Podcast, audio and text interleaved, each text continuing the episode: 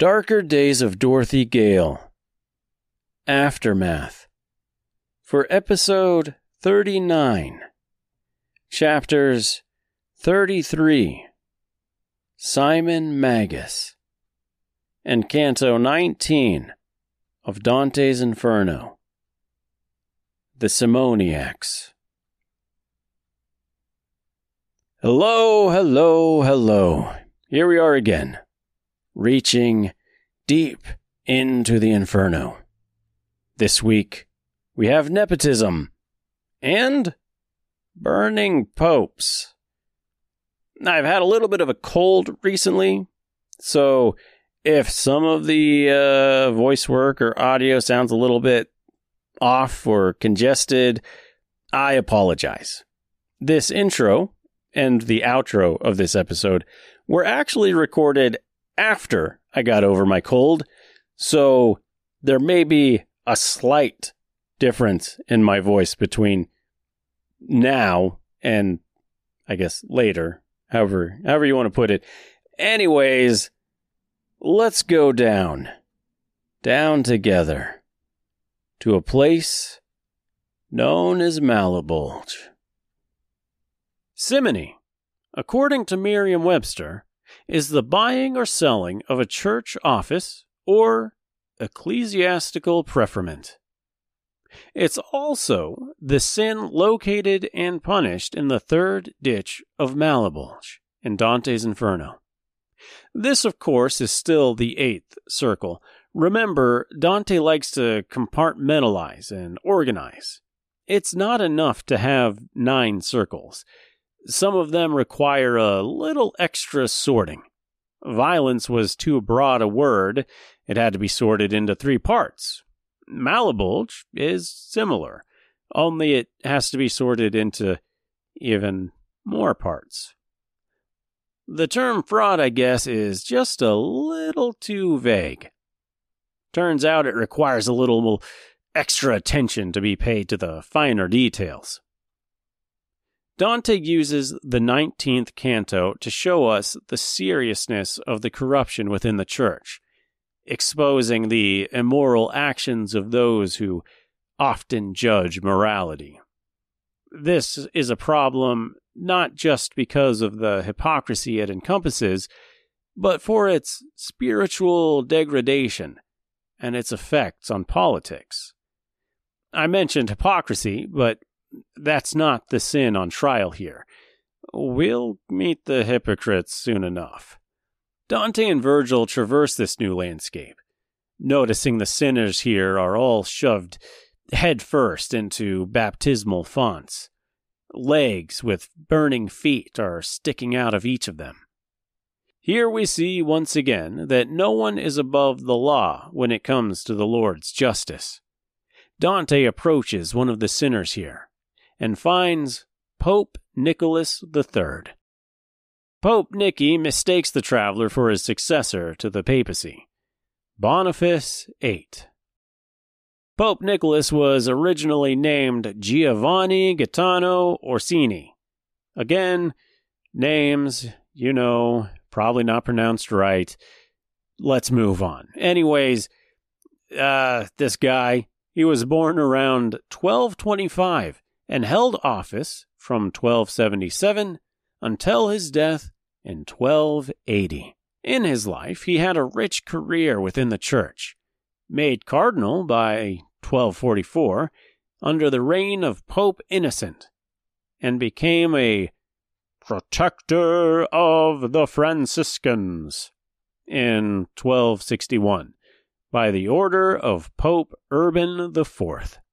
According to HistoryCollection.com, Nicholas III did enrich himself and his offices through the sale of positions within the church hierarchy, though he did so mostly to members of his own family, creating a deserved reputation for nepotism. He also built a villa for himself and succeeding popes near Viterbo, to erect the villa, which served as his summer residence, Nicholas provided the funds to his nephew, in order to avoid the appearance of impropriety. Nicholas appointed no less than five of his nephews as cardinals of the church, as well as a brother. So, there you have it. Old Pope Nicky. All about the favors and the family, I guess. You know, I grew up Catholic. Did all the Catholic stuff, baptized, confession, communion, confirmation, even had a Catholic wedding, which required several hoops to be jumped through. My wife and I literally had to meet with a priest who gave us questionnaires and then sent us to different rooms to fill them out so we couldn't cheat off each other. Then we had to go to a Catholic couples retreat that could easily be parodied by Christopher Guest and the cast of A Mighty Wind.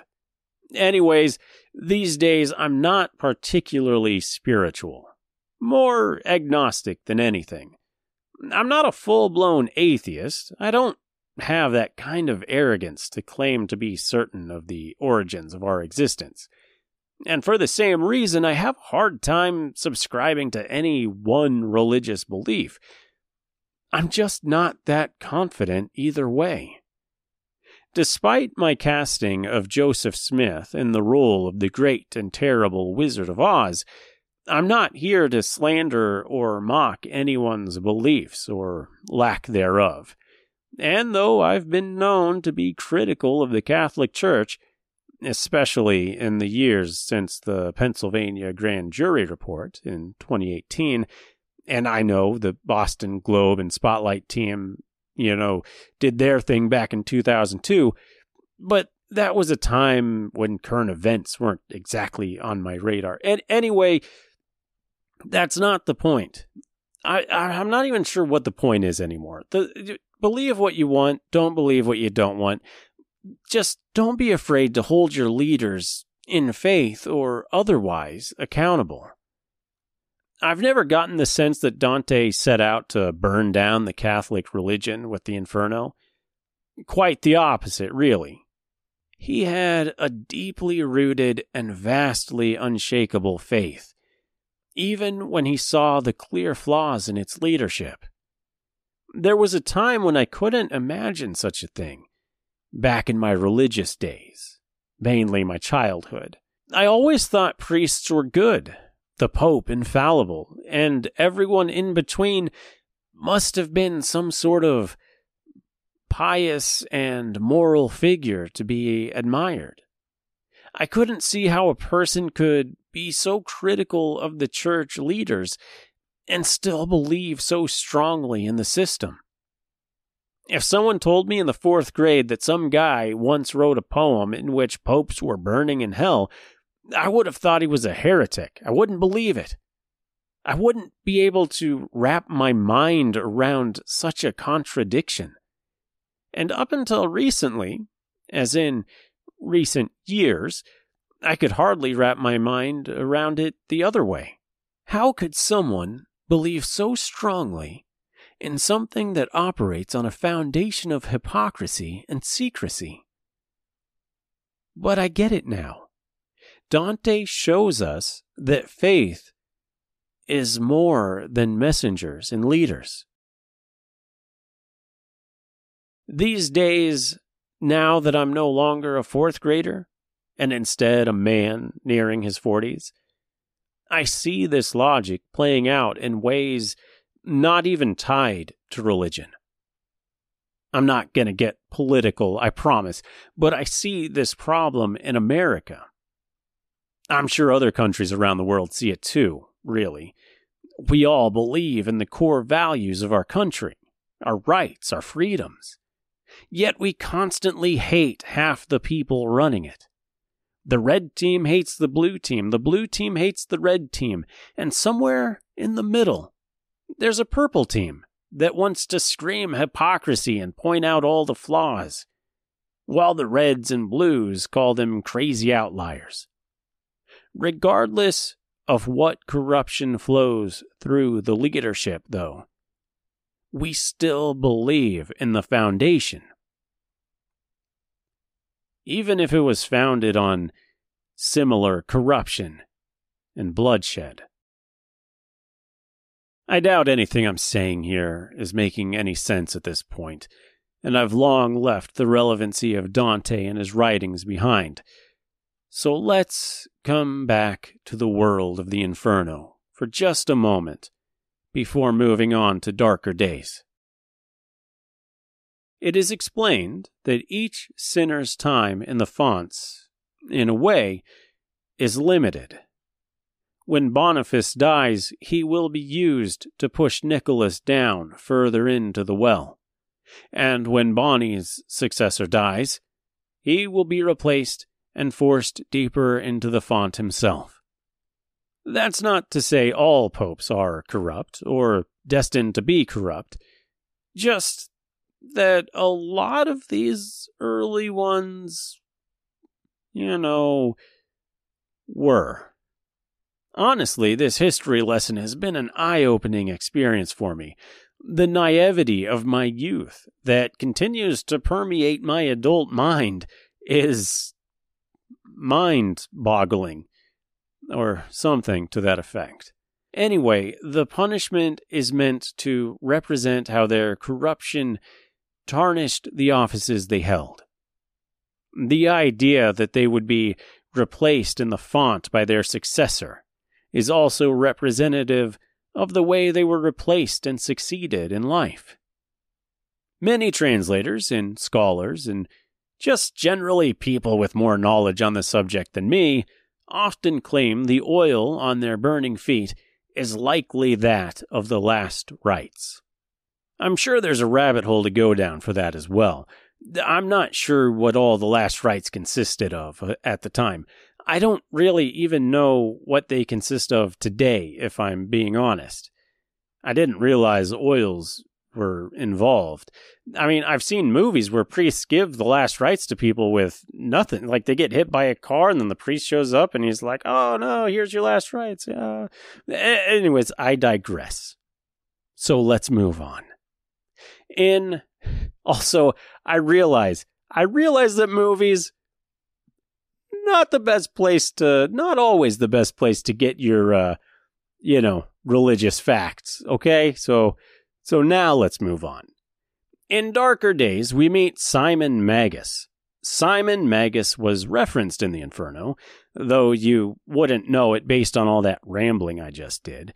I'll give a quick rundown of who he was and why he's there and why he's here. Simon lived in the first century AD. Known for his practices of the magical arts, sometimes he was even referred to as Simon the Sorcerer. Ooh, magical. He appears in the Bible through a confrontation with Peter. The story goes that Peter and his pals show up in Samaria, where Simon's chilling out, and they start performing miracles and converting people through that righteously divine power of the Holy Spirit. You know, like apostles do. Anyway, Sir Magus of Simon decided that he wanted in on that action. Offered old Petey a little bit of cash in return for some of that sweet, sweet spirit. Peter kindly told him to get bent, and thus the word simony and of course the act of simony, was born.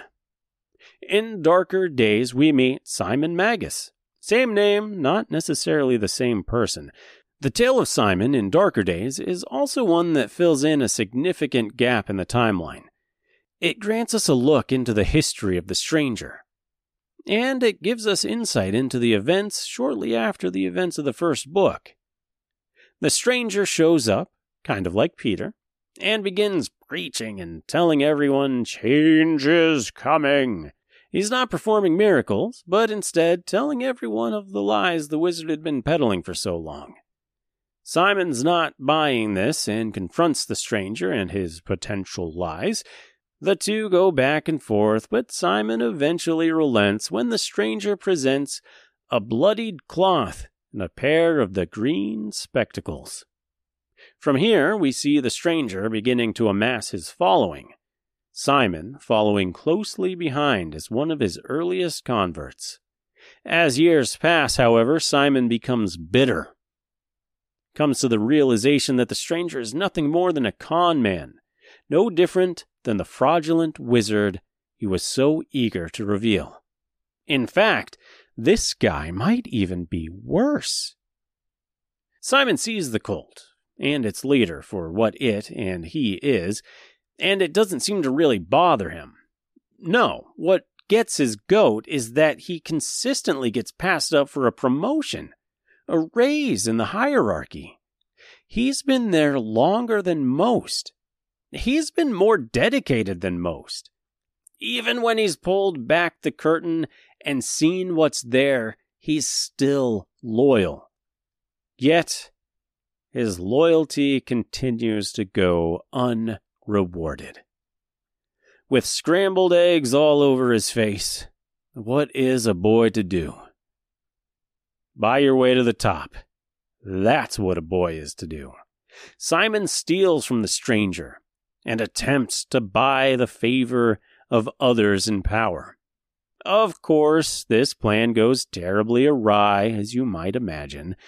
Also, note the reference to Boniface in this chapter. Again, same name, not necessarily the Pope. This entire chapter was a conscious decision to focus on what simony is, how it begins, how it breeds, how it permeates the human psyche. And it also bridges a gap between dark days and darker days at the same time, but the main focus is to demonstrate the act of the sin. The reaction from the stranger is strong. Like Dante, the stranger feels that this is one of the worst things a person can do. It's unforgivable. The Dantean imagery isn't 100% lost here though I've changed it to better fit my own version of the story. Instead of his legs sticking out of a baptismal font and his feet covered in burning oil, Simon is dropped headfirst into the well. Oil is poured down, and the entire thing is lit up. I suppose there's a little bit to be said about the lion here as well. Not much, but a little. The lion is a beast, best not messed with here. He is easily the most malleable character in all the Dark Dorothy Gale saga. He's a villain when I want him to be, a hero when I need him to be, and always loyal to his master, whoever that might be.